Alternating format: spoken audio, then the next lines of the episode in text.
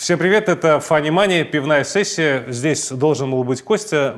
Я надеюсь, он еще сегодня подойдет. Э, но самое главное, к нам уже пришел гость э, Сергей Шуляк, генеральный директор DSM Group. Эм, по образованию вы же педиатр-реаниматолог, да. но с конца 90-х вы занялись э, исследованием фармацевтического рынка, и фактически DSM Group — это крупная маркетинговая компания, которая занимается именно фармрынком, верно? А, маленькая ошибка, середина 90-х, в 95-м году подавляющее большинство из вас, кто хотя бы иногда следит за какими-то деловыми СМИ, либо там радиостанциями, вы слышали вот эти два слова Сергей Шуляк э, и DSM Group, вот эти вот четыре слова вместе, это очень э, как бы, частый, фактически, может быть, безальтернативный, очень часто спикер, когда речь заходит про исследование э, рынка фармпрепаратов. У нас вопросы от наших подписчиков. И вот первый вопрос, который сформулировал Гарри, по большому счету он объединяет все последующие. Но, тем не менее, я его зачитаю, и потом попытаемся, отталкиваясь от вопросов конкретных подписчиков, пройтись по тому, что сейчас происходит на нашем рынке. Итак, Гарри пишет, что происходит с рынком медицинских препаратов? Какие ограничения возникнут или уже возникли на поставки, на поставки в Россию готовых медицинских препаратов и компонентов для их производства на территории России? Насколько такие производства зависимы от импортных компонентов? Как санкции, всевозможные ограничения затрагивают эту отрасль? И что вообще ожидать по этому поводу? Наверное, давайте с какого-то вот среза на текущий момент. У нас сейчас самый конец мая 2022 года, э, в момент записи. Что происходит на рынке фармпрепаратов в России? Ну, по этому вопросу можно диссертацию написать. Давайте, кстати, Потому что... раз вы, у вас вода, у белокогольное пиво, по нашей доброй традиции. Итак. В целом ситуация, ну вот если образно и в том политическом моменте, э, который сейчас существует, э, характеризовать ее, то прямых санкций против поставок лекарственных препаратов а, на территорию России никто не вводил. Но есть э, огромное количество но, вопросов, запятых э, и прочих вещей, потому что э, действительно э, ситуация э, достаточно напряженная. Э, мы видим э, достаточно большие проблемы с логистикой. А, мы видим а, прекращение контейнерных а, перевозок прямых на территорию России. Зачастую, например, популярные препараты, которые везутся из Индии, или компоненты, которые везутся из Китая, они поступают к нам морем. И, соответственно, сейчас везется все, обходя через какие-то уже другие пути, это по времени а, увеличение, по деньгам увеличение. А, но это только такие видимые, видимые проблемы, потому что по большому счету действительно фарма, она интернациональна. Очень много компонентов, которые даже для производства российских лекарственных препаратов, они привозятся из-за рубежа. Ну вот э, маленький пример. У нас э, в стране 2420 а, международных непатентованных а, названий лекарственных препаратов, то есть это действующее вещество, угу. проще говоря. А, из них 900 привозятся только из-за границы. То есть вот эти лекарственные препараты. Да, мы все надеемся, и пока не было предпосылок, что поставки лекарственных препаратов на территорию России прекращаться не будут. Если говорить о производстве, производство глобально. Опять-таки глобально. И э, производство тех же фармсубстанций не обходится без компонентной базы, э, которая привозится опять-таки из-за границы, из Китая, из Индии, из других стран. Здесь тоже опять-таки зависимы.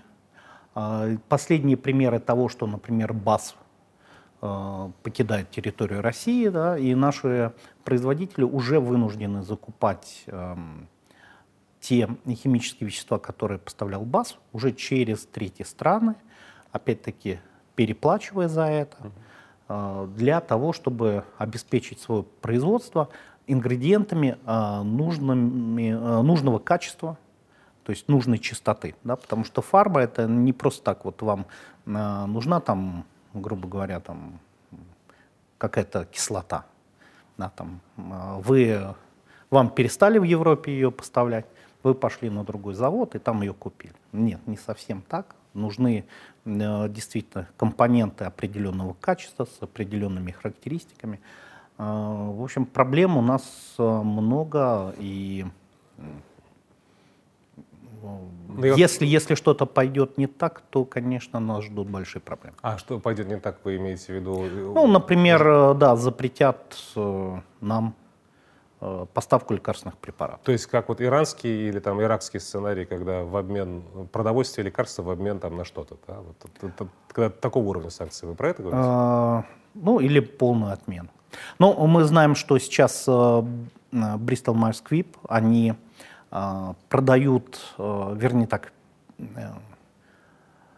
переуступают свой бизнес российский одному из своих европейских дистрибуторов. Угу. Для того, чтобы физически юридически не присутствовать на территории России. А вот хотел бы уточнить, вот БАСФ и там Брисел Майерс Квип, формально получается, если раньше эта компания имела представительство в России и на свое юрлицо завозила то, что она потом продавала производителям здесь, либо же конечным потребителям здесь. Теперь они физически этого не делают, и те, кто зависит от поставок э, от этих компаний, они сами начинают искать э, те же самые препараты где-то за рубежом. Так ну, с Бристолом да? э, там попроще, потому что они эту схему э, применяли и в Европе, потому что в Европе есть ограничения, например, посещения медицинскими представителями э, врачей. врачей. Угу. И, грубо говоря, для того, чтобы э, соблюсти кратность визитов, чтобы по всем препаратам мог прийти медицинский представитель и рассказать врачу о всех препаратах компании, они часть препаратов перераспределяли на дистрибуторов и, соответственно, э, те уже со своими медрэпами ходили. Да. да, поэтому здесь по э, Myers такая схема, э, как бы мы ушли, но мы не ушли. Угу. Да, то есть будет официальный их дистрибутор, который здесь будет э, продавать э, их лекарственные препараты. Вот по БАСу сложнее. Там они э, действительно э, как бы уже перестают поставлять продукцию, которую поставляли. Угу. А это не только э, фармпромышленность, это химическая промышленность, то есть много проблем. Я помню, у меня были даже аудиокассеты БАСФ э, в 90-х. Да, да, да, был такое. Роза Денисламова интересуется, с какими видами лекарств будут проблемы? Вот вы, как специалист по рынку, какие уже на конец мая, там, начало июня 2022 года видите проблемные точки? Например, запасы заканчиваются, либо совсем тяжелая логистика по каким-то препаратам? Сейчас ситуация такова, что э, проблем нет. Как ни странно это э, звучит в наше время, э, как я говорю, логистика усложнилась, но поставки не прекращались. То, что мы видели в начале марта... Э, Ажиотажный спрос. Рынок вырос в два раза. В два раза. То есть это небывалый рост, который даже не наблюдался в 2020 году во время эпидемии, пандемии э, коронавируса. Но это То есть народ э, запасались. пошел, да, действительно, боялись, что поднимутся цены, э, и цены стали подниматься. Да. Боялись, что действительно непонятно, что будет. Сейчас возьмут и перекроют поставку лекарственных препаратов. Боялись. Побежали в аптеки, возник дефицит гормонов щитовидной железы, препаратов для лечения сахарного диабета. Сейчас все это есть. Это есть э, в аптеках, э, ажиотаж прошел. То есть, то есть это со складов привезли, либо это новые поставки пришли, несмотря как на все и со складов, так и новые поставки. Потому что в какой-то момент тогда действительно были остановлены э, поставки со складов, они осуществлялись только по потребностям а, в медицинские учреждения, а, либо в аптеке, но аптеки уже жестко спрашивали рецепты, uh-huh. да, для того, чтобы действительно сбить этот ажиотаж.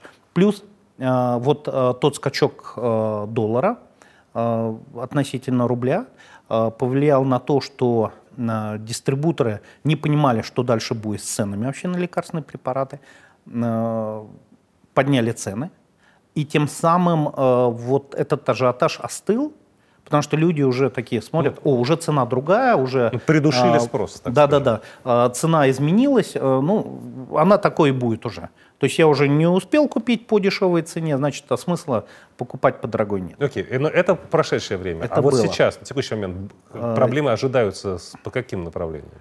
А, не по каким пока. Смотрите, сейчас говорить о том, что мы ожидаем по каким-то направлениям проблемы, это значит знать, что кто-то уже отказался от планов поставок в Россию тех лекарственных препаратов, которые для России были произведены. Таких компаний не было, даже тот же Бристол. Понимаете, фармпроизводство, оно очень плановое, настолько плановое, что а, советским пятилеткам далеко от этого планирования. Они планируют там даже больше, чем на 5 лет вперед, и препараты, которые применяются постоянно, да, мы там не говорим о против каких-то вирусных, которые там симптоматически снимают Э, симптомы простуды и кашля. Ну, это все условно. очень четко производится и все запланировано э, в производстве и э, очень э, длинное логистическое плечо, то есть э, там препараты идут, они производятся. Э, не было э, заявления о том, угу. что там, э, та или иная компания перестанет поставлять сюда э, лекарственный препарат. Если мы говорим о том, что даже если кто-то по каким-то причинам перестанет что-то поставлять, и это генерические препараты, то есть генерические подобные, да, то есть это есть аналоги. Да, да, да, ага. да. Но то есть то, на что истек, а, да, истек патент? латыни, да, генериум. Все-таки э, ну, генерический, просто... да, там да, да, да, мы, ну, когда говорят дженерик, это с английского, да, там, а если э, от э, этимологии ну, слова говорить, то генерический. Они привили вот. массам э, Да, слово. соответственно, вот вообще с генерическими препаратами проблем э, никаких не будет. Никогда. Потому что э, есть огромное количество индийских компаний, китайских компаний. Тева, опять же, израильских. Э, ну, у них тоже разные заводы везде есть, mm. которые поставляют эти препараты в больших количествах. Российские производители. Да, мы в России там синтезируем там, не более, там, по разным оценкам, там, не более 20% необходимых субстанций. А, для производства препаратов на территории России. Но все равно очень много компаний, которые будут поставлять генерические препараты. Ну, вот как раз Борис Гаглоев, эм, его вопрос, похоже, вот сейчас вот рифмуется с тем, что вы говорили, э, но он так застряет. Насколько верно утверждение, что эмбарго на медицинские изделия и лекарственные препараты не будет? Э, можно как-то порассуждать, что все-таки могут ввести такой запрет? А, если бы э, это хотели сделать, об этом хотя бы рассуждали бы. Но сейчас обсуждают шестой пакет санкций, угу. там ни слова о лекарствах. Плюс есть термины гуманитарные грузы, э, продукты питания, которые выведены из-под санкций как таковыми. Да, есть очень много таких мелких подножек, о которых я уже говорил. Э, не заплатить, такой, не привезти. Э, подковерный борьбы, э, ну, давайте вот самое простое, картон. Картон и лекарственный препарат, о чем я говорю, да, там mm. совершенно вообще разная. Бумажная промышленность, фармацевтическая промышленность. Э, для кого-то э, покажется странным, кому-то смешно, но все эти годы для упаковки лекарственных препаратов, для коробок использовался импортный картон отечественными производителями. А сейчас э, введено эмбарго на поставку не только картона, но и другой бумажной продукции. И вот этот э, белый мелованный э, картон, который использовался для э, производства упаковки лекарственных препаратов, он э, все э, не поставляется больше на территорию России. То есть нужно переделать упаковку? А нужен, нужно качество, да, потому что есть маркировка лекарственных препаратов. А там э, дата матрикс код, он очень маленький, с очень большим количеством символов. Э, принтер на производстве наносит этот дата матрикс код. Если картон не соответствующего качества расплывается нанесение. Угу. Там, а, если он а, не а, нужного качества, то упаковка теряет внешний вид, потому что краски уже выглядят по-другому. Если эти краски Картон, поставлены. опять-таки краски, краски для упаковки тоже импортные. И те же чернила для принтеров, которые наносят Data Matrix код, тоже импортные. И блистеры тоже, видимо. тоже пластик для блистеров, фольга для блистеров. Э, Это все привозится из-за границы. То есть, грубо говоря, мы Поэтому- вам таблетки привезем в мешке, а расфасуйте как сможете. Так я же говорю даже не м, про расфасовку, про наше производство, которые э, делают таблетки сами. Я понял. То есть у нас э, действительно за последние десятилетия было вложено там э, огромное количество денег, э, счет идет на десятки миллиардов долларов, которые были вложены в строительство новых производств. У нас есть э, новые производства по производству готовых лекарственных форм.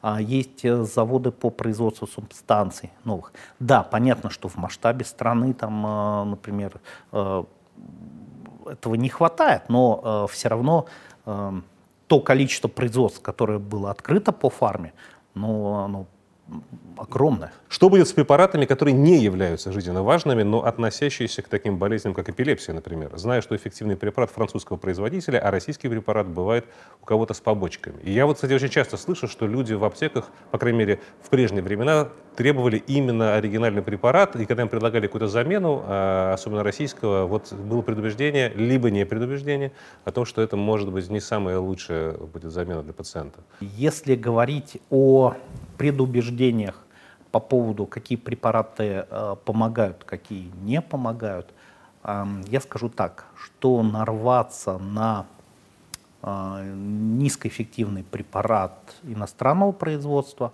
э, такая же вероятность, как э, нарваться на такой же низкоэффективный препарат российского производства. Потому что э, действительно сейчас э, э, 95% субстанций производится в мире, в мире производится на территории э, либо Китая, либо Индии. Мгм. И те же иностранные производители э, в подавляющем большинстве используют э, те же субстанции китайские для производства своих лекарственных препаратов. Это да, они так? там, они там, э, может быть, какую-то дополнительную э, стадию делают э, до очищения, а другие инертные вещества могут использовать, потому что в самой таблетке очень много веществ, которые не влияют на ее свойства, но могут влиять на биодоступность препарата и прочее, прочее, прочее. А, да, там, поэтому э, здесь э, в большинстве случаев а, сейчас есть э, предубеждение по поводу качества тех или иных препаратов. Э, да, есть э, такие, знаете, хитрые производители, что с нашей, что с, эм, со стороны э, импортных производителей, да, там использовать э, субстанцию подешевле, чтобы получить побольше прибыли.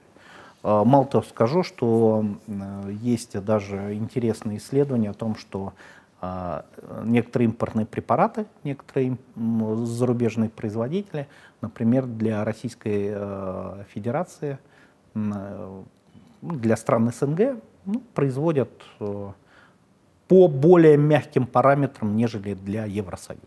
Ну, то есть э, чуть-чуть более скромные технологические требования, да? получается? Да, да, совершенно верно. Ну, такое же есть и в продуктах питания, то есть это неудивительно. Мне кажется, и в автомобилях такое есть. Василий интересуется, что сейчас происходит у фармзаводов в плане импорта замещения сырья, материалов, реактивов? Сколько всего этого теперь закупается в Китае? Вот то, что вы сказали, что 95% всех субстанций исходных для производства всех препаратов практически, э, это про Индия и Китай, это звучит обнадеживающе. Это звучит так, что имея современные линии производства, решив вопрос с картоном и с пластиком для упаковки, можно как-то вырулить и без э, этих, простите, вот сейчас в кавычки беру, э, проклятых иностранцев. э. А, но Китай тоже Не, и, иностранцы, ну, э, это же как бы- которые тоже э, стараются соблюдать санкции. И на запросы о повышении э, поставок на территорию России тех или иных э, компонентов отвечает отказом. Но санкций же нет на эти компоненты. Э, Нету, но очень осторожные китайские товарищи бдят и стараются выполнять старые заказы, а новые э, не увеличивать в объемах. Э, вообще есть... зависимость да, от компонентов, она такая очень большая. Потому что вообще производство субстанций, да, вот так, если утрированно э, говорить, начинается с крекинга нефти. Когда получается да, значит, субпродукты после перегонки нефти и бензол, и дальше идет очень длительная технологическая цепочка. И э, даже вот э, вы вспоминали тот же парацетамол, там, э, для производства которого нужно как минимум несколько десятков различных веществ. Э, это химия. То есть э, у нас многое упирается не просто в фармпромышленность, а в химическую промышленность, причем тяжелую промышленность. То есть это а, продукты неглубокой переделки нефти, да, там глубокой переделки. То есть это все в Китае. Это все в Китае, там, в Индии, это все должно поставляться на, на территорию России, чтобы здесь синтезировать субстанции. Поэтому э, проблемы могут э, возникать всегда. И э, даже до э, 24 февраля э, мы видели э, последствия ковида, когда логистические цепочки были нарушены, когда э, китайцы закрывали свои заводы, они закрывали не только из-за ковида, они закрывали из-за того, что у них не хватало электроэнергии, э, и заводы, например, по производству там, ингредиентов, ну, компонентов для производства субстанций, либо интермедиатов, да, там, это вот, э, из чего уже непосредственно синтезируются субстанции, э, вместо, грубо говоря, там, 7 дней работали 2-3 дня в неделю. Повышение экологических требований в Китае. Они закрыли а, около половины производств своих, потому что они не соответствовали требованиям экологическим. И это все влияет на поставки, на время поставок, на стоимость поставок. То есть принципиально ничего э, за последние три месяца не поменялось. То есть а, проблемы с китайцами и индусами у нас возникли еще во время ковида. Особенно с китайцами. Угу. Они всегда были они всегда были, и многие российские производители страдают из-за вот э, нарушения этих логистических связей, из-за того, что китайцы задерживают на 2-3 месяца поставки. Это все отражается на производстве конечной продукции. Ну, а вот уход э, европейских и американских компаний, либо там декларируемый уход э, с российского рынка, как осложняет вопрос э, поиска субстанции для нашего производства? А, покупка через третьи страны. Покупка есть... через третьи страны, либо э, действительно поиск э, поставщиков, э, близких по качеству компонентов. Ну, тот же Китай, та же Индия, э, другие страны, которые э, производят, опять-таки, в Азии то есть можно сказать, что у предприятий, которые сейчас вынуждены э, искать альтернативных поставщиков нужных им субстанций, сейчас идет период проб и ошибок, они ищут того нового поставщика, который, а, согласен работать, б, э, согласен выдерживать сроки, и самое главное, наверное, а, штрих, э, дает нужное качество. И, и сейчас этот вопрос многие не решили. Или, или как это Да будет? даже по срокам это уже не главный принципиальный момент, главное, чтобы поставляли. То есть сейчас, сейчас ищут, либо уже э, примерно да, понятно. Только этим и занимаются практически. Возможно ли наладить выпуск собственных лекарств? Он у нас налажен, у нас много чего производится. А, добавлю я вот что. Какой процент в, в конечной номенклатуре уже того, что продается в, в упакованном виде в аптеках, э, не производится в России сейчас вообще, и можно ли эту всю номенклатуру нашими собственными производственными возможностями закрыть, например, до конца года? А, вернусь к тем цифрам, которые я уже озвучивал. А, ничего в этом страшного нет. А, если говорить о торговых наименованиях, лекарственных формах, дозировках, количестве таблеток в упаковках, то у нас там порядка 30 тысяч SKU, ну, складских позиций, обращается на рынке фармацевтическом. В рознице меньше, 20 тысяч. А Э, действующих веществ, вот здесь я повторюсь, это 2420 угу. международных непатентованных названий, то есть это по действующему веществу, из которых 900 привозятся а, только из-за границы. Ну, имеется в виду лекарственных угу. препаратов. А, Ну, есть, можно сказать, создать... Треть, треть нашего рынка — это чистый сюда же, импорт. сюда же входят патентованные лекарственные препараты, которые э, принципиально нельзя э, производить. Да, э, у нас там депутаты говорят, мы сейчас ведем принудительное лицензирование, и э, такое знамя э, поднимают, что мы сейчас тут все сделаем, все синтезируем, э, и все будет хорошо. Да, там, э, хочется этому верить, э, но это, видимо, светлое будущее там, э, наступит э, далеко не скоро. Ну, потому например, что, а что- да. это синтез, сложный синтез, для которого нужны технологии, нужны компоненты, нужно оборудование. Отмечу, что, э, например, э, реакторы ну, для синтеза э, тех же вакцин против ковида, они биореакторы, они относятся к изделиям двойного назначения. И они под санкциями еще с 2014 года. И то, что поставляется зачастую, это поставляется через третьи страны уже для того, чтобы э, создавать э, производство на территории России. Поэтому э, здесь, э, если вдруг, не дай бог, вот они скажут, что мы вам поставлять ничего не будем по лекарственным препаратам, это будет катастрофа. То это есть- реальная будет катастрофа, потому что там восполнить вот эти современнейшие лекарственные препараты, э, которые привозятся из-за рубежа э, и которые не выпускаются на территории России, будет невозможно. Да, у нас есть современные, хорошие биотехнологические компании, которые там, э, выпустили за последние годы и э, препараты, которые применяются для лечения ковида, для лечения рассеянного склероза. Но этих препаратов, э, имеется в виду по номенклатуре, у нас заболеваний огромное количество. А, И то, что делают даже наши современные высокотехнологичные компании, а, ну, они не способны объять необъятное. То есть они не могут э, заниматься всеми лекарственными препаратами, которые необходимы для современной медицины. Ну, то есть, если просто ответить на этот вопрос, невозможно наладить выпуск э, собственных. Вот полностью заместить э, Все 100%? все лекарственные препараты, поступающие к нам из-за рубежа, невозможно. Что мы точно не сможем заместить? Если взять, например, ну, не знаю, там, по заболеваниям, от которых эти препараты, либо, может, по конкретным действующим веществам, что вы можете сказать? Как группа риска, как, как, как она выглядит? А, Групп риска много а, на самом деле. А, В какой-то момент мы быстро да, не сможем заместить, потому что а, даже нет а, аналогов а, в производстве российском. Ну, давайте самый простой а, пример. А, Половые гормоны, контрацептивы, а, гормональные. Мгм. А, Практически все 100% импортные препараты. Э, То есть нету даже аналогов, да, мы там, э, откидывая предвзятость, да, там... И э, откидываем презервативы, да? Мы да, да, да, да, откидывая предвзятость к российским препаратам, ну, их просто даже и нет. Мгм.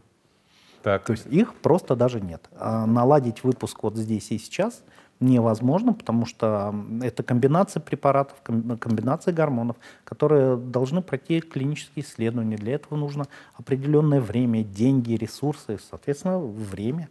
И то есть вот если вот так раз их нету, то вот э, завтра их и не будет. а что еще?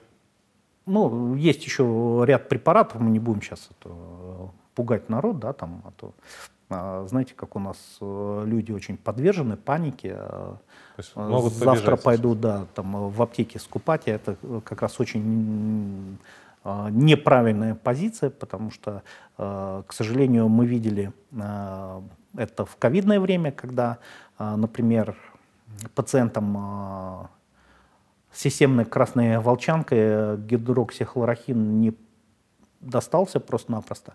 Они мучились, это очень серьезная была проблема, потому что э, все почему-то решили, что данный препарат там, э, помогает не заразиться ковидом, да, там, а люди, которым реально необходим был этот препарат, он, э, они не могли его просто купить в аптеках. Поэтому здесь, э, к сожалению, Ну, ажиотаж давайте не будем на называть лекарственном, конкретные, может быть, э, как бы, вот эти ветки заболеваний. Насколько они с точки зрения выживаемости э, при заболеваниях критичны, вот те группы препаратов, которые мы никак не сможем заместить, если вдруг санкции ужесточаются до такой степени? У нас, например, много препаратов онкологических.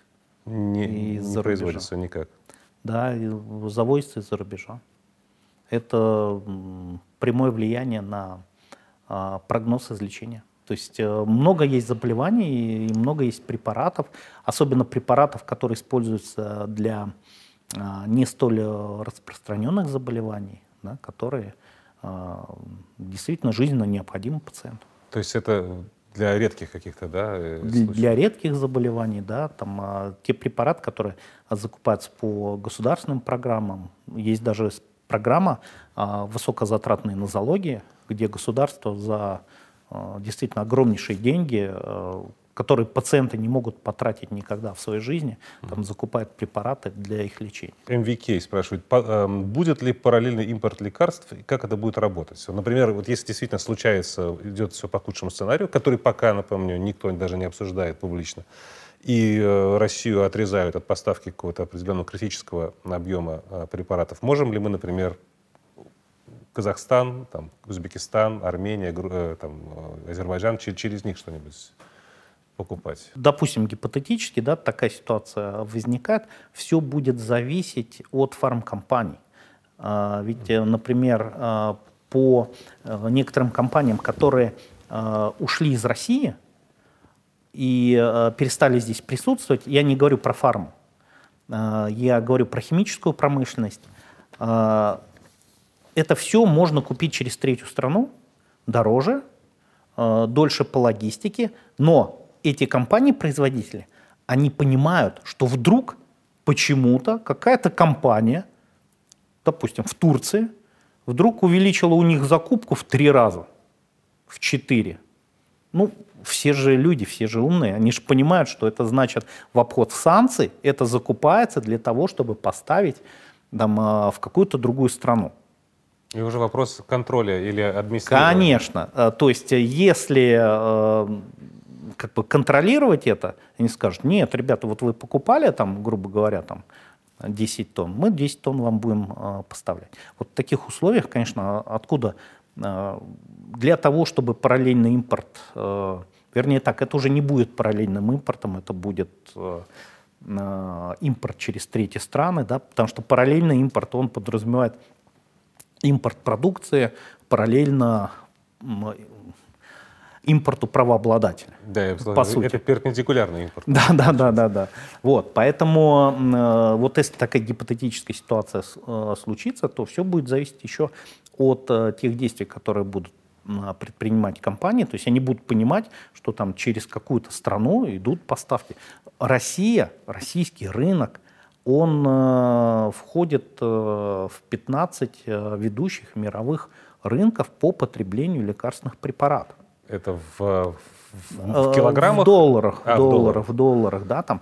Ну и понятно, что в упаковках тоже он не маленький. И понимаете, чтобы ввести через третью страну тот объем, который позволит удовлетворить потребности российского фармрынка, то есть это видимая операция, да, то есть это видимый поток но получается, препаратов. пока, смотрите, вот, например, БАСФ ушел, напрямую, например, из Германии своего завода в условную, там, не знаю, в Питер они ничего не привезут, но через, турк, через турков они сейчас возят, потому что не запрещено, потому что это возят, по санкциям. Да. И главное, что они не препятствуют этому. Ну, потому что нет санкций.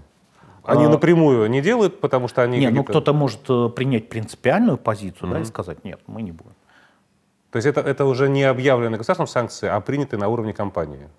Но э, здесь можно же докопаться, что через третью страну э, идет э, в санкционную страну идет санкционный товар. Нет, я просто к тому, что сейчас э, это не санкционный товар. Он а, Да, не санкционный. И поэтому сейчас, получается, компания, которая напрямую перестала работать с российским рынком, да, можно не, через... она прекрасно понимает, что вот это, этот посредник в Турции закупает для их бывших российских партнеров. Да. И, и окей, давай, пожалуйста, через, через турок мы, мы сделаем, напрямую мы не будем, а через турок мы отправим. Да, да. политика. И, и если, например, вводятся санкции, они вдруг этим туркам скажут, а вот теперь, товарищи турки, возвращаемся на тот уровень ваших закупок, который был до того, как вы ну, стали помогать русским. Соответственно. Окей. Это может быть, но опять-таки, там, чтобы люди не пугались, когда будут нас смотреть, мы сейчас рассматриваем самый худший негативный сценарий, который, ну, по всей вероятности, не будет реализован, да, потому что если бы предпосылки были бы к этому, то уже об этом говорилось бы и были бы информационные взбросы э, на такой обширной политической арене, как Евросоюза.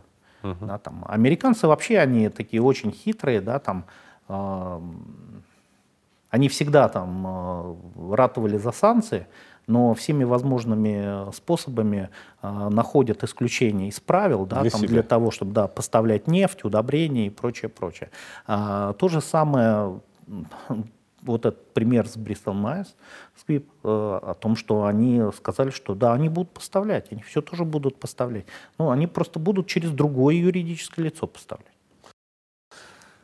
А, мозг Юрьевич интересуется. Вот такой вопрос правильный. Есть ли лекарства, по которым РФ является лидером, и другие страны, наоборот, сейчас чуть из нашей РФ не сказал, нам завидуют здесь, но нет, э, страны, наоборот, нуждаются в наших лекарствах или технологиях?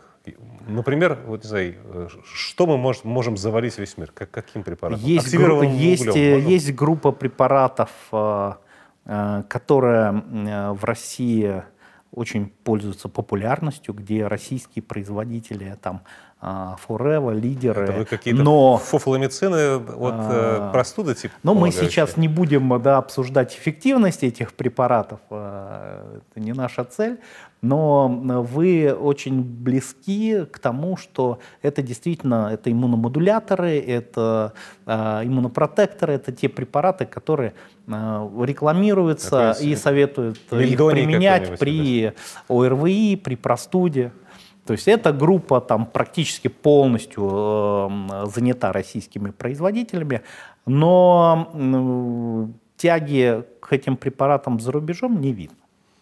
А хорошо, а что действительно серьезное общепризнанное, чего у нас делается много? Э, ну, таких э, препаратов э, очень мало, которые мы поставляем за рубеж. Да, действительно, там есть и антибиотики, есть еще ряд э, некоторых препаратов, которые мы поставляем и э, в страны Азии, э, соответственно, э, есть африканские страны, поставляются. Поставляются эти препараты, инсулины, да, мы в Венесуэлу поставляем, но похвастаться большим разнообразием поставляемой продукции мы не можем. То есть у нас получается порядка там 300, там, 350 миллионов долларов поставок лекарственных препаратов. Ну, это год. капля. Да, капля. Это мало. Это очень, это мизер. Кэт Лосс интересуется. Э, какова теперь будет доступность препаратов из перечня жизненно необходимых и важнейших лекарственных э, препаратов? Насколько увеличится их цена? Есть ли вероятность, что они вообще пропадут? Как государство может э, проконтролировать, чтобы сильно по кошельку не ударил рост цен и вообще дефицита не случилось у этих препаратов? Это э, всегда самый сложный вопрос баланса. Э, потому что производители всегда говорят, что те цены, которые установило государство, э, они низкие, они производят препараты эти в убыток себе. В ответ государство отвечает, что вы на этих препаратах все равно наживаетесь. А, наверное, поясним, что такое жизненно важные лекарственные препараты. То есть э, в России есть перечень лекарственных препаратов по действующему веществу, цены на которые регулирует государство. Она э, регулирует не только цены производителя, но и наценку дистрибутора, э, наценку розничной сети. То есть, соответственно, полный контроль над ценами. Да, в каждом регионе своя цена, но она не сильно варьируется от э, региона к региону, потому что действительно там поставить на Ренмар там, или поставить на Чукотку лекарственный препарат стоит дороже, нежели там, на, в ту же Воронежскую область, ну вот, поэтому наценочка меняется. Но цена регулируется государством. Поэтому при всех изменениях э, внешних факторов, удорожания субстанций, изменения налогов, повышение зарплат, влияет на себестоимость производства лекарственного препарата. Мало того, что за последние годы стоимость субстанций тех же китайских выросла на 30%. Я уже говорил там про энергетические кризисы, про то, что позакрывалось огромное количество заводов, которые там нарушали экологические требования, а стоимость субстанции э, растет. В общем, издержки э, растут Издержки растут. А что Сейчас росло? официальная инфляция э, в долларах, в долларовом выражении в евро, то есть в Штатах, Ну, в да. Евросоюзе там достигает уже 8, порядка 7-8%. И это все в конечном итоге будет выражаться и на стоимость субстанции. И, соответственно, себестоимость повышается. И вот когда себестоимость производства лекарственного препарата начинает э, превышать зарегистрированную цену, производитель просто-напросто начинает отказываться от производства этого препарата. Ну, Такое бывало уже несколько раз в нашей истории. Бывало, бывало. Поэтому что вот сейчас? вообще для нашего рынка, что когда-то какой-то препарат э, пропал вдруг из продажи, это вообще обычное дело. То есть это было и два года назад, и три года назад, и год назад. Там парочка препаратов э, пропадала, потом снова. А сейчас это происходит? Что ваше наблюдение? А, периодически да, но сейчас э, введено новое, э, новое правило, что если есть угроза исчезновения препарата, можно подать документы, там их вначале рассмотрит Минздрав, потом Росздравнадзор, потом документы перейдут в ФАС, и э, это будет конечная инстанция. Но из нескольких десятков, там даже сотен досье, которые были поданы производителями, там э, до ФАСа дошли там досье только э, от, по-моему, четырех или пяти производителей. То Почему? Есть, э, бюрократия. Понимаете, когда эти события э, Ну, то есть это, в этот момент производитель говорил, ладно, делаю по старой цене, либо а, разрешали повышать да, цену. смотрите, э, когда вот э, было неясно, что будет на рынке, там э, были заявления чиновников, мы сейчас будем делать все быстро, мы оперативно тут поменяем, тут поменяем законодательство, чтобы бизнесу было комфортно работать.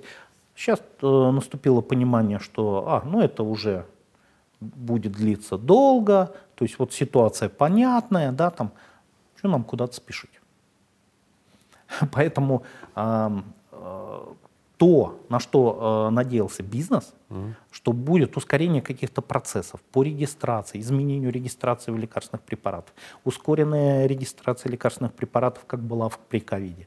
А, этих процессов нету. А, надеюсь, что все-таки вот сейчас э, курс, он такой непонятный, да, и э, варьирует и помогает э, производителям Курс все-таки рубля, закупаться, да, курс рубля к доллару, э, то есть э, позволяет э, закупаться по э, более дешевой рублевой цене. Э, И, соответственно, это сейчас не влияет э, в той степени, как могло бы повлиять на удорожание производства э, жизненно важных лекарственных препаратов. Поэтому э, сейчас э, вот это всегда надо опасаться этого момента. Э, Но э, такой катастрофичной угрозы э, нету, но э, досье идут и э, будут пересмотры. Э, Непонятно, что будет с инфляцией, потому что пересматривают там на 4-5% в зависимости от той инфляции, Это которая была. государство Государство, настолько государство, год да, да. повышать. Как прошлая инфляция, а уже в этом году, э, сейчас, правда, Центробанк э, понизил прогнозы инфляции, но он прогнозировал порядка там 18% официальной Ну, инфляции. Это на 22-й. В 21-м На официальная 22-й, инфляция да. больше 8, Но поэтому э, позволяют поднять стоимость препарата э, по показателям э, инфляция, инфляции прошлого, прошлого года. Но она больше 8 была, поэтому Она гарантированно... была 4%. Не-не-не, это цель была, цель была у ЦБ. Она была Но 8, вот э, по 4%. А, то есть в этом году как минимум на 4% и не больше. Это если ФАС сочтет э, обоснование правильное. Инфляция за э, 4 месяца, за 3 месяца и за 4 месяца. Значит, э, общая инфляция на лекарственные препараты была э, 10%, 13% на препараты, не входящие в список ЖНВЛП, и э, значит, э, порядка 6% на э, препарат, входящий в список ЖНЛП. А по итогам уже 4 месяцев э, наметились дефляционные э, вещи. Общая инфляция уже снизилась до 9% на лекарственные препараты. э, там э, снизились и э, индекс инфляции, индекс mm-hmm. инфляции снизился и на препараты э, списка ЖНВЛП и не ЖНВЛП. Супер, и за май еще будет снижение, да, потому что спрос падает, и, соответственно, э, после ажиотажа э, февраля-марта спрос падает, и, соответственно, Э, цена ползет вниз. Ну, при средней официальной инфляции сейчас вот год года в 17%, получается, лекарства дорожают почти в два раза медленнее. Медленнее, медленнее. Э, это всегда было в любой кризис. Лекарства дорожали медленнее, да, в среднем, но они дорожали дольший период времени. Угу. Да, то есть, если помните 2014 год, когда курс доллара относительно рубля опять-таки подскочил, вот э, тогда лекарства отыгрывали вот эту разницу в курсе порядка двух лет. То есть э, цена увеличится в любом случае, э, медленно, но верно, и доступность препаратов будет, так скажем, плавающее, то есть что-то будет, может, всег... может пропасть внезапно, да? Э, всегда что-то у нас периодически там на производстве косяк, субстанцию куда-то не поставили, да? Звучит страшно. Такое э, и у такое западных ага. Э, производителей тоже бывает. Перерегистрация препарата и что-то у нас, если поднять прессу любого года, мы найдем там несколько случаев, описанных в прессе, о том, что вот что-то пропало. Бруди спрашивает, что будет с лекарствами для хроников, для щитовидников, диабетиков, астматиков, что будет с препаратами для раковых больных? Препараты поставляются. Мы уже рассмотрели худший вариант, да, там, но все-таки всегда будем надеяться на лучший э, сценарий. Да, какие-то препараты у нас импортозамещаются, производятся на территории э, России, э, открываются новые производства э, субстанций, да, но все равно наша зависимость от э, иностранных поставщиков достаточно э, высокая. Вы, кстати, спрашивали этот вопрос, я не ответил на него. Э, вот как раз, наверное, время подошло. Э, у нас, э, если брать э, э, в деньгах, то больше половины это э, иностранные препараты. Потому что иностранные препараты, как правило, там раза в два, в два с половиной дороже, э, чем те препараты, которые производятся э, на территории России. Но это не потому, что э, они сами по себе дороже. У нас очень много старых препаратов дешевых производится, тот же уголь активированный. Mm-hmm. Да?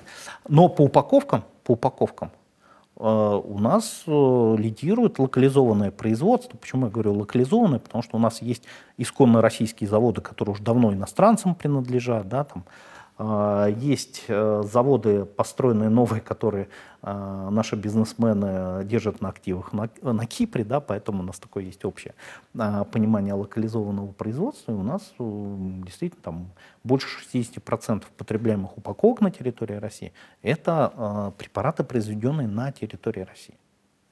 А в деньгах это, импортные наименования дороже? Больше, да, ну, потому что там они... очень много, очень много препаратов под патентной защитой, mm то есть инновационных препаратов, которые стоят там баснословные деньги, и они, как правило, очень дорогие. Поэтому в этом плане, э, естественно, э, ну, иностранцы еще... по деньгам э, держат львиную долю.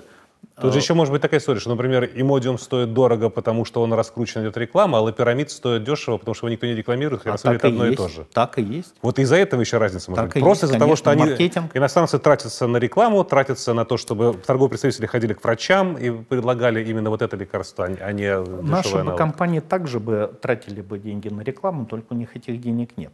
У нас, к сожалению, э, вообще фарм-рынок, э, российский фарм-рынок – это э, рынок э, дешевых препаратов. 60% э, упаковок, которые продаются на фармрынке, это препараты стоимостью до 150 рублей. 60 рублей имею в виду в штуках? 60%. 60% да. в штуках, в не, не в деньгах? Да. Как вы думаете, в деньгах сколько? Ну, я думаю, процентов 10-15. Ну, 13%. О.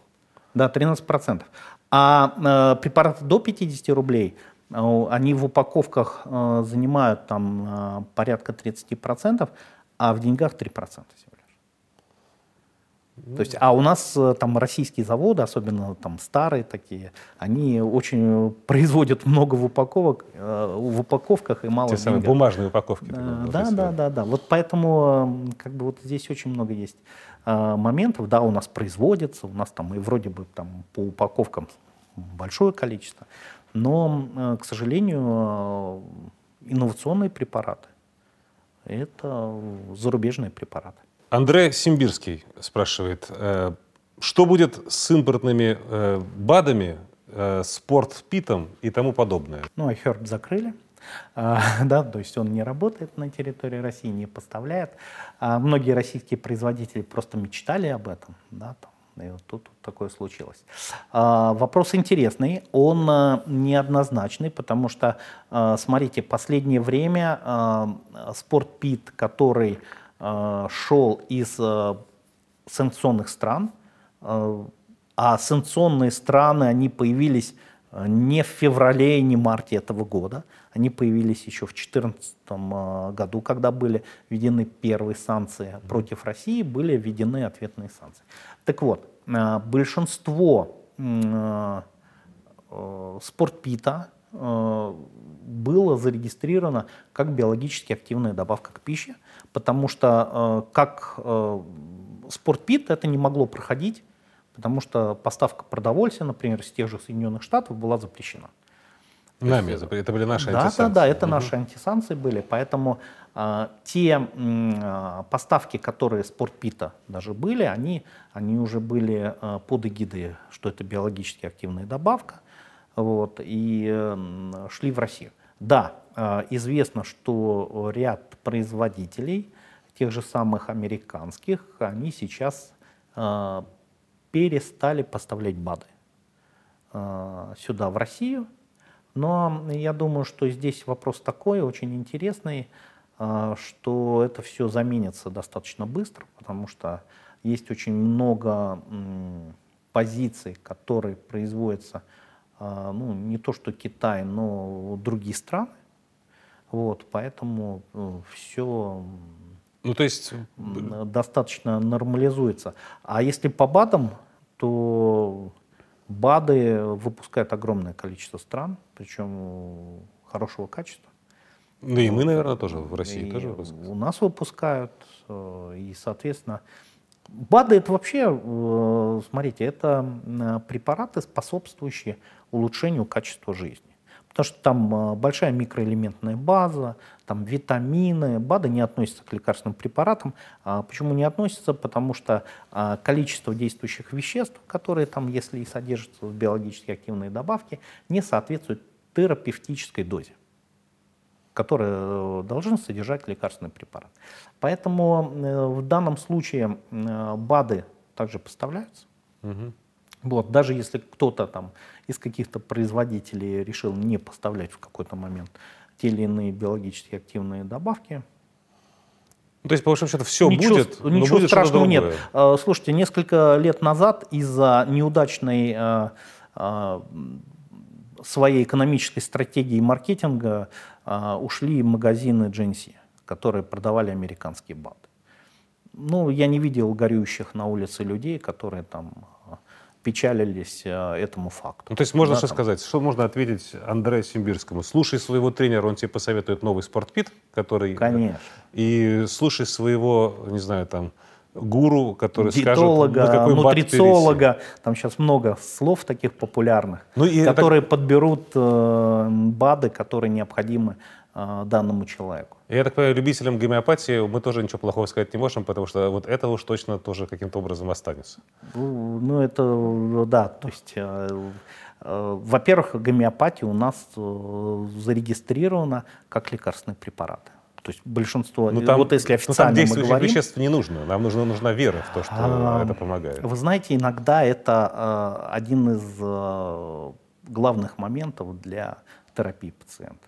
Вот, поэтому в данном случае э, будем надеяться, что вера в излечение многим помогает. Мы продолжаем говорить про рынок медицинских препаратов, медицинских, медицинского оборудования и вообще о том, как мы будем лечиться в нынешних новых условиях. И у нас э, новый герой, новый гость. Здравствуйте. К нам пришел Павел Брандт, медицинский директор э, и главный врач сети э, медицинских центров клиника семейная, невролог и вообще э, довольно известный... И прочее, прочее, прочее. Да, в медийных кругах специалист. Здравствуйте. А, мы провели здесь, наверное, довольно долго, обсуждая с Сергеем Шуликом рынок препаратов медицинских и то, и то, как и может все поменяться. И в целом ситуация складывается более-менее неплохая, пока, по крайней мере. Никакого официального эмбарго нет, а значит, оно сюда будет доезжать. Вопрос только по какой цене. Что с медицинским оборудованием? Что с э, прочими-прочими устройствами и приспособлениями для того, чтобы лечиться? Все ровно то же самое. Никаких запретов на ввоз или продажу медицинского оборудования нет. Крупные компании, которые уходят, там типа Симонса, они уводят все подразделения, кроме медицинских, поэтому медицинское оборудование будет продолжать поступать. Единственная проблема, наверное, это временной лаг, который будет образовываться из логистических трудностей. А в остальном, я думаю, что все у нас будет в том же объеме, в каком и было, просто, я говорю, вот чуть подольше это будет ехать. Фактически первый вопрос от подписчика с ником Кузя в космосе. Как изменится медицина для простого человека из-за того, что признана на территории РФ спецоперацией? Можно сказать, что все останется по-прежнему, кроме цены. Цена каким-то образом изменится, но с учетом того, что сейчас с курсом происходит, я думаю, что даже в рублях глобальная цена не сильно изменится, да, потому что мы покупали по 80, сейчас доллар, там, евро 63, там, 64. Да, вот я Но думаю, сейчас что... конец мая, надо пояснить, тут волатильность такая, что ну, когда да, это понятно. будет смотреть, курс может быть любой. Понятно, да. Ну, естественно, что в евро цена изменится там, на вот эту логистическую угу. историю. Да? То есть, если раньше мы завозили напрямую там, из Европы то, или из Китая, то сейчас будем там какими-то кружными путями это делать. А по факту все остальное то же самое. Ну, хорошо, это, это э, сейчас вот впервые к песту средняя температура по больнице, если. А если взять по отделениям пройтись, э, в каких сферах э, наиболее вероятно то, что мы заметим может быть некоторый дефицит чего-то, ассортимента каких-то там изделий э, и, и, и рост цен. В, онко, в онкологии, например, либо вот в стоматологии, вот что первое бросается... Слушайте, там... э, то, что бросается и то, что мы заметим, опять же, очень условно, это онкология в том, что касается клинических исследований. Потому что клинические исследования в России на данный момент иностранных препаратов практически прекращены. Вот эта проблема, которая нам в ближайшее время видится действительно ну, сложной. Да? То есть новые препараты, которые можно было бы исследовать, применять и эффективно лечить людей этими препаратами. Достаточно большие исследования шли в России, и на данный момент они остановлены. Я не думаю, что они остановлены навсегда или там очень надолго. Я думаю, что в ближайшей там, перспективе двух, трех, пяти месяцев э, частично или полностью эта история вернется. Но э, пока они остановлены, ну, не, опять же, не все, но большая часть. Вот это реальная проблема. Во всем остальном, я думаю, что глобальных дефицитов не будет. То есть э, компании, которые занимаются э, импортом да, медицинского оборудования и лекарственных препаратов, они будут продолжать этим заниматься, просто поменяют цепочки доставки и все. Если взять стоматологию, например, там Причем? Ну, какие-нибудь импланты от каких-нибудь условных американцев, которые сюда, например, больше не поедут или не полетят? Слушайте, ну, на самом деле, да, там, э, опять же, на импланты никто не будет накладывать э, эмбарго или санкции, потому что медицинский, медицинский рынок – это отдельная э, категория рынка, факт, ну, так, наверное, криво получилось сказать, но общий смысл в том, что можно наложить эмбарго и санкции на все, что угодно, кроме товаров медицинского назначения. Потому что даже компании, которые уходят, я еще раз повторюсь, если вы заметите, оставляют медицинские подразделения. Почему? Потому что это гуманитарная конструкция, mm-hmm. и э, ее выход из страны э, больше репутационно ударит по самой компании. То есть ни сами компании, ни поставщики, ни импортеры, ни дистрибьюторы не будут выводить медицину никакую. Они будут все равно обслуживать и заниматься, потому что, ну, там, есть за редким каким-то исключением, возможно, кто-то там выйдет по каким-то причинам.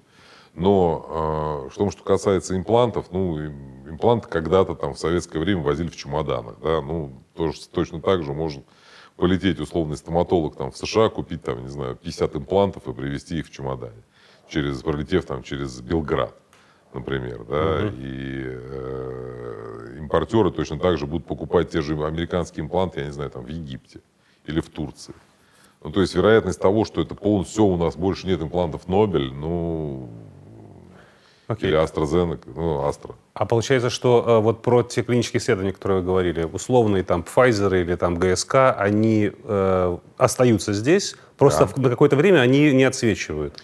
Но вы полагаете, что они в какой-то момент опять объявят э, очередной... Смотрите, ну, э, насколько я понимаю эту конструкцию, все крупные иностранные фармкомпании здесь остаются. Они сворачивают инвестиционные программы, так называемые. Их как бы участие в санкционном э, пакете заключается в, санкционных пакетах, в том, что они сворачивают инвестиционные программы. Что это значит? Это значит, что они не будут спонсировать конференции, они не будут, э, там, не знаю, оплачивать э, обучение, то есть, ну, вот такие вещи они делать не будут. Не будут проводить клинические испытания э, какое-то время. Но тут, опять же, палка о двух концах, потому что не проводя клинические испытания, невозможно зарегистрировать препарат. Если не зарегистрирован препарат, то его невозможно продавать. А это уже, опять же, тут гуманитарные сложности. То есть э, близко к эмбарго слишком для того, чтобы э, этим всерьез заниматься и долго. Э, То есть вы напоминает- полагаете, что жадность победит? Здесь даже не вопрос жадности. Это, знаете, не знаю, можно у вас в эфире такие Можно. рассказывать анекдоты? Абсолютно можно когда всё. русская девушка выходит замуж за еврейского мальчика и приходит к раввину перед тем, как совершить бракосочетание, и советуется, как вот, что можно, что нельзя. Он говорит, вот можно вместе кушать. Он говорит, кушать вместе нельзя. Она говорит, а молиться? Он говорит, молиться тоже нельзя. Говорит, а танцевать? Он говорит, танцевать ни в коем случае нельзя вместе. Он говорит, а вот сексом заниматься? Он говорит, сексом можно. Она говорит, а как вот можно? Говорит, лежа можно? Он говорит, можно. Говорит, а сидя можно? Можно. Говорит, а стоя? А стоя нельзя. Он говорит, почему? Говорит, может в танец перерасти. То есть вот здесь такая же история, да, то есть если очень долго клинические испытания не проводить, то э, возникнет ощущение, что компания не хочет поставлять на российский рынок препарат там, определенного вида, который спасает людей от определенных видов рака, и, соответственно, она свои гуманистические гуманитарные функции не хочет выполнять. Я смотрю, что мы уже фактически ответили на вопрос Антона Кочнева по поводу параллельного импорта стоматологии. Э, Это не проблема. Не думаю, что это, ну, то есть, опять же, удлинится время, но не более. То есть фактически э, Израиль, вокзал, чемодан. Вот в такой логике будет импланты, например, приезжать. Ну, фактически, да, Израиль, Турция, Египет, Дубай, э, Китай, что угодно. Но цены подрастут. Цены наверняка подрастут. Но, опять же, есть израильские импланты, да, которые никуда не денутся точно.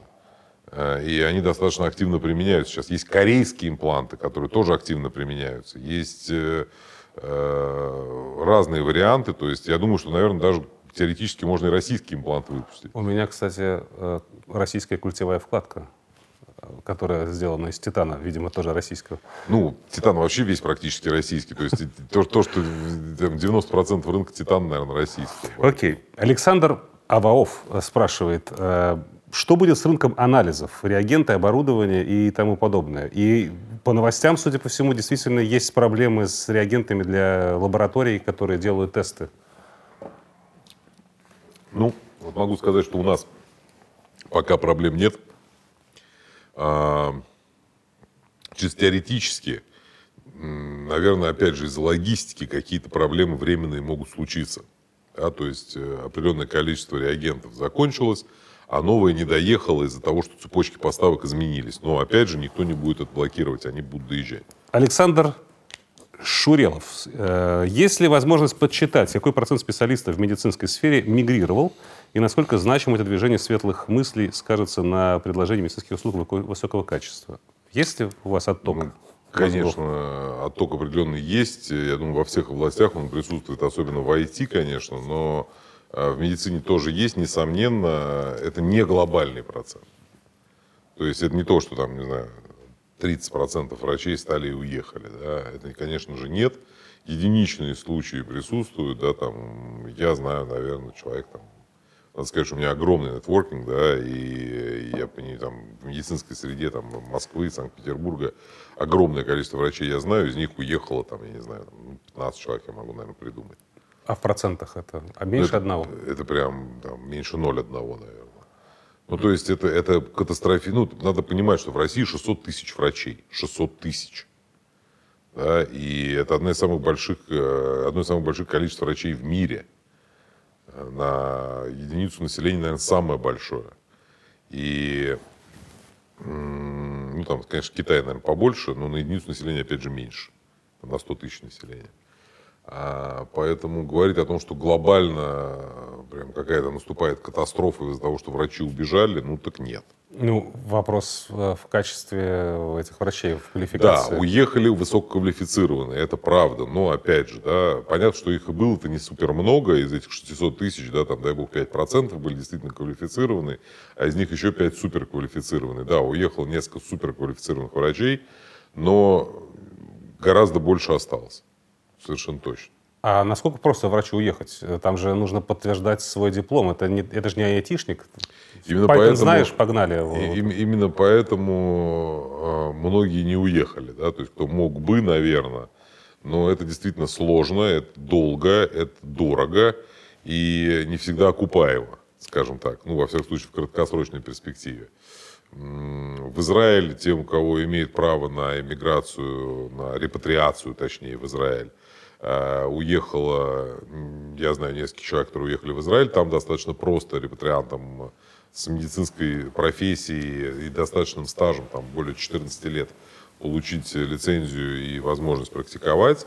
А, ну, опять же, нужно понимать, что э, все зависит не только от там, политических, э, личностных и еще каких-то причин, зависит еще от экономических моментов. И зачастую очень качественному врачу в России, э, уровень, очень качественного врача в России будет уровень жизни выше, чем за границей. Как бы действительно супер качественного врача. Ну, то есть там действительно классный там хирург, не знаю, в Израиле зарабатывает 10 тысяч долларов в месяц, да, в России он зарабатывает, может, больше. Если он действительно супер качественный. То есть это элитная медицина, как элитная лоботомия, дорого и очень больно. Как да, вот вроде того. Ну, то есть есть группы врачей там небольшие, которые действительно там э, зарабатывают очень хорошие деньги и в Европе, и в США. Ну, в США может быть, а в Европе и в Израиле они такие деньги зарабатывать не будут. И они тоже это учитывают, да, что угу. сильно упадет уровень жизни.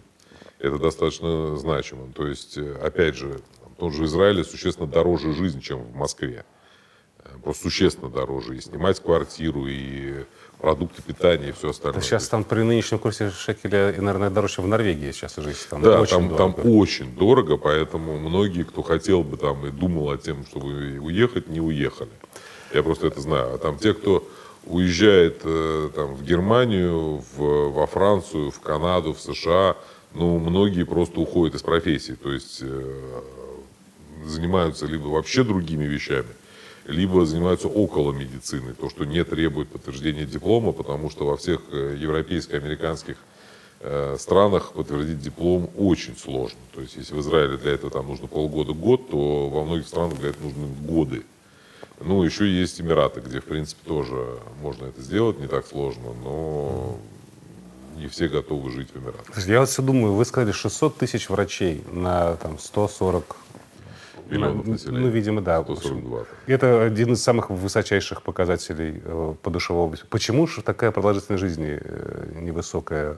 Может быть проблема в качестве образования? Послушайте, ну, если бы, скажем так, э, продолжительность жизни зависела только от врачей, да, все было бы вообще волшебно. Ну да. Ну, к счастью или к сожалению, продолжительность жизни от врачей зависит всего на 10%. А вообще от медицины. Да, поэтому э, там гораздо больший фактор. Это питание, экология, там, э, Специальные военные операции? Ну, это уже, извините, тут свои как ДТП нюансы. и все остальное. Да, тут разные истории, но не, не настолько сильно это зависит от медицины. к сожалению или к счастью, не знаю. Хорошо. А, Елена э, спрашивает, как будет обстоять дело с высокотехнологичными операциями? Особенно интересуют операции по замене тазобедренных и коленных суставов. Есть ли качественные российские э, эндопротезы и инструменты, необходимые для проведения подобных операций? Слушайте, ну, совершенно точно есть российские эндопротезы, э, и я думаю, что они уже более-менее качественные. Не могу прям стопроцентно утверждать, что они там не хуже, чем Зиммер или там какие-нибудь э, DPE, но такие классические мировые лидеры по э, эндопротезированию, но они есть. Да? То есть здесь я, честно говоря, знаю, что по УМС ставятся, бесплатно ставятся российские достаточно давно уже протезы. И, в принципе, они, ну, плюс-минус качественные. То есть здесь вопрос, наверное, в сроке службы. То есть, э, там, ну, например, я сейчас очень условно говорю, то есть не надо эти слова принимать как точные, да, там, ну, если американский про- там, протез служит 20 лет, а российский 17, условно говоря, да, то ну, это не глобально. Особенно с учетом того, что продолжительность жизни у нас существенно ниже. фирменный э, медицинский юмор. Смотрите, что, например, произошло э, в маленьком кусочке IT-рынка. Э, была такая компания TeamViewer, да, которая предоставляла возможность удален- удален-. Они ушли. А, Российский аналог, э, который с ними соперничал, что после этого сделал? Он резко поднял цены на платные лицензии. Вот если что-то такое на... э, Понятно, что не ушли производители каких-то медицинских изделий э, западные, но из-за логистических трудностей, из-за трудностей с оплатой, из-за прочего, прочего, прочего, некий дефицит, очевидно, наблюдается. Что делают производители отечественных аналогов? Они поднимают цены, они пытаются медицине заработать? практически нет оте- отечественных аналогов. Ну, то есть это минимальное количество, и импортозамещение в медицине всерьез не случилось. То Ну, эндопротезы, вы Ну, эндопротезы, они все равно существенно дешевле, э, чем а, западные аналоги. Плюс э, титан наш, да, и мы из него же и производим все это. Поэтому глобального, я думаю, роста цены не будет. Плюс э, при, при этом, я думаю, что зарубежные эндопротезы никто поставлять не перестанет. То есть какие-то подвижки по цене возможно, но не глобальные. То есть здесь надо понимать, что это не станет полностью бесконкурентным рынком. Вот только российское и все. А Более того, а, платные эндопротезы чаще всего, ну то есть дорогие эндопротезы, про- прошу прощения, иностранные, шли в платную медицину. Бесплатные в ОМС так и были российские, и они никуда не денутся оттуда, потому что они финансируются государством. То есть не человек покупает себе протез, а государство покупает ему протез российский. Если он хочет иностранный, пожалуйста, он может пойти платно поставить иностранный. А по остальным медицинским изделиям, вы говорите, импортозамещения не случилось? А его, ну и как и не было, так и нет. Ну и ничего, все будет поставляться в том же объеме примерно. Вы говорили про платные, могут пойти и поставить. А что сейчас? Идут, ставят? Есть ли ощущение, что народ немножко сократил, даже немножко, а заметно сократил расходы на платную медицину? Я бы так не сказал. То есть апрель-май а, объемы... а. Мы не видим какого-то существенного снижения потребительского спроса, ну, во всяком случае, в Москве. Я не знаю, что... Нет, мы не видим, ну, у нас есть клиники в Москве, в Рязани, в Туле. Мы нигде не видим снижения потребительского спроса. Ни в Москве, ни в Подмосковье, ни в Рязани, ни в Туле. То есть там, где мы можем посмотреть, потребительский спрос на платные медицинские услуги сохраняется в том же объеме, что он был там в январе. Плюс-минус. Ну, это в денежном выражении. Да. А цены вы поднимали? Не глобально. Там есть минимально на 5%. Там, ну, условно говоря, Окей. А, Волхол Вентер спрашивает, как ведет себя в среднесрочной и долгосрочной перспективе рынок соответствующих квалифицированных специалистов медицинского профиля, а, хирурги, кардиохирурги, онк- онкологи и прочее, на фоне стремительного разрыва отношений между отечественными и иностранными вузами, медицинскими организациями, профессиональными сообществами и прочими, которые давали не только дополнительные знания, но и практику, циничный опыт и возможности совершенствоваться для работы на внутреннем рынке. Э, Вот этот разрыв в человеческих и профессиональных контактах заметен? Как он сказывается, как он может сказаться? А, ну, во-первых, чаще всего все разрывы связаны не с людьми, а с организациями. То есть вот там какую-нибудь ассоциацию аллергологов отключили от э, российскую аллергологов, аллергологическую ассоциацию отключили от европейской, там, от всемирной аллергологической ассоциации, условно говоря, но самих аллергологов, которые там стояли, никто никуда не отключал, чаще всего. А, Разные возможны случаи, там где-то в каких-то, может, ассоциациях что-то и было, но в глоб- в глобальном смысле этого не было.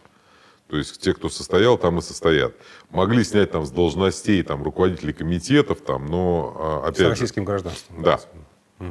Что, конечно, абсолютное зло, на мой взгляд, э, как в науке, так и в медицине. Но такое возможно было теоретически. А, Тем не менее, большинство членств во всех организациях сохранены, и, а, в принципе, контакты между коллегами сохраняются. То есть это не то, что там, я не знаю, американские кардиохирурги перестали общаться с российскими кардиохирургами, с которыми они общались и которыми делились опытом там, и так далее. Да, действительно затруднены поездки на конференции, затруднены э, там, э, какие-то практические командировки, но надо понять, что там все, что касается конференции, как было онлайн последние два года, там все равно онлайны остаются, да, то есть многие уже, в принципе, перестали куда-то ездить и все делают в онлайне. И знания таким образом передаются в том же, может быть, даже в большем объеме, чем раньше. То есть в данный момент наши кардиохирурги, условные кардиохирурги, из-за вот этого всего военного контекста от таких вот онлайн-конференций не отключаются? Нет.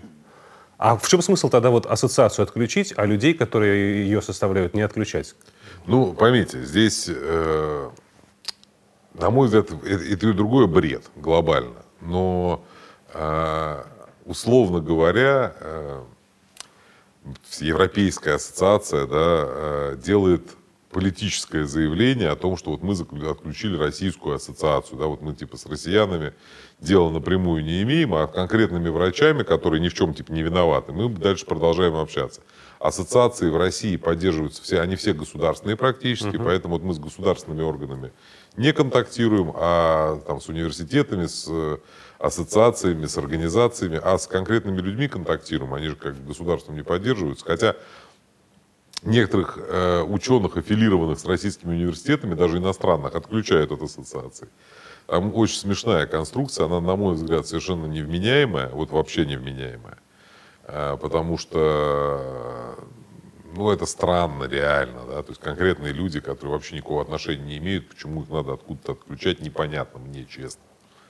Э, тем не менее, это периодически происходит, но очень редко. На самом деле контакты все равно продолжаются. А всякие э, издания, э, типа Lancet или прочие, или, или научные базы? Э, ну, они перестают публиковать, да, опять же, но а публиковать кого? Публиковать конкретно, там, не знаю, если Василий Иванович Иванов там просто от себя напишет статью в Lancet, как Василий Иванович Иванов, а не как сотрудник какого-то российского университета, его, возможно, опубликуют. Я думаю, что опубликуют, если это будет какая-то хорошая, правильная статья. А вот э, там шилдик Российского университета, который типа поддерживается правительством, то его угу. не опубликуют. Просто, понимаете, в чем дело? Э, основная проблема всей этой санкционной истории, она заключается, такой канцелинг э, истории, она заключается в том, что европейцы, американцы зачастую не понимают, что в России нет частных университетов, нету, там, я не знаю, частных институтов, которые бы поддерживались не государством. То есть это, в принципе, малореальная история. И поэтому отключают всех скопом, не задумываясь и не погружаясь глубоко в специфику и в контекст. Более того, я знаю несколько случаев, э, когда европейские врачи выходили из ассоциаций, которые исключали российских врачей. Да, свежие истории совершенно, причем профессора очень высокого уровня. Окей, okay, а если вот протянуть это вот продолжение вопроса э, э на ближайшие 10-15 лет, э, какие последствия могут быть от, от, от такого э, политического кэнселинга? Слушайте, Может ли это на качестве операции, на качестве наших медицинских кадров как-то негативно отразиться? Очень сильно зависит от сроков э, вот этой всей истории. Изоляции. Изоляции, да. То есть если это продлится год-два, это никак не отразится вообще. Если это продлится, продлится 5 лет, э, ну, может быть, как-то отразится, но минимально на самом деле, потому что врачей, которые реально за границей учились и практиковали там, и что-то там всерьез изучали и делали, их не так много на самом деле. Э, более того, у нас есть э, врачи, которые там, отучившись за границу, уже много лет работают в России на таком же уровне, как Э, и в Европе, и в США, и они будут, у них свои школы, и эти школы будут продолжать существовать, они еще относительно молоды для того, чтобы ближайшие там, 10 лет поддерживать это все на том же уровне. Более того, я практически уверен, что топовые там хирурги, условно говоря, э, будут иметь все равно возможность э, там, тоже через Стамбул, через Дубай, через Белград прилететь там, не знаю, в Лондон и прийти на стажировку Э, к своим друзьям в лондонскую больницу, хирургам, которые смогут им, соответственно, все показать, что-то новое, если возникнет вдруг. По поводу врачей история простая. У нас есть проблемы с медицинским образованием, они как были, так и есть. Они никуда не делись. То есть у нас э, было не очень хорошо с медицинским образованием много-много лет, там, 30 лет. Но сейчас лучше с ним точно не станет. Но и глобально хуже тоже не станет, потому что ну, было плохо, хуже особо было некуда. А что не так с нашим медицинским образованием? Ну, оно морально устарело по многим параметрам. Э, оно очень сильно теоретическое, менее практическое. У нас там много проблем есть. У меня там целый трактат есть на тему проблем российского медицинского образования. Но я еще раз говорю, в контексте происходящего ничего глобально не изменится. То есть э, есть, конечно, какие-то глупости, там российских врачей отключили от up-to-date. Да? Э, это там крупнейшая база медицинских знаний международная, а, к примеру. Но 99% врачей, которые э, сидели в up-to-date, сидели там, простите, не из России, да, то есть путем, путем всяких кривых схем, купленных там каких-то иранских аккаунтов там или норвежских и бесплатных э, через VPN там и, и так это было, потому что дорого для среднестатистического врача российского заплатить там, я не знаю, 400 евро в год за доступ к базе знаний, и он пытается найти себе всегда какую-нибудь лазейку и пролезть туда free of charge. То есть он там так и сидит во время? Я думаю, что да. Ох, ну, э, не знаю, у меня кончились вопросы, и появилось э, чуть больше надежд. Поэтому я предлагаю за здоровье, э, если у вас еще осталось что-то. О, прекрасно. Я тут, кстати, как раз в апреле в больнице полежал. Понравилось? В принципе, да. Я выспался, вот, и очень хорошая малоинвазивная прошла операция. Впервые в жизни меня почикали. Я боялся э, больше, чем, э, чем следовало. Ну, здесь надо понимать, что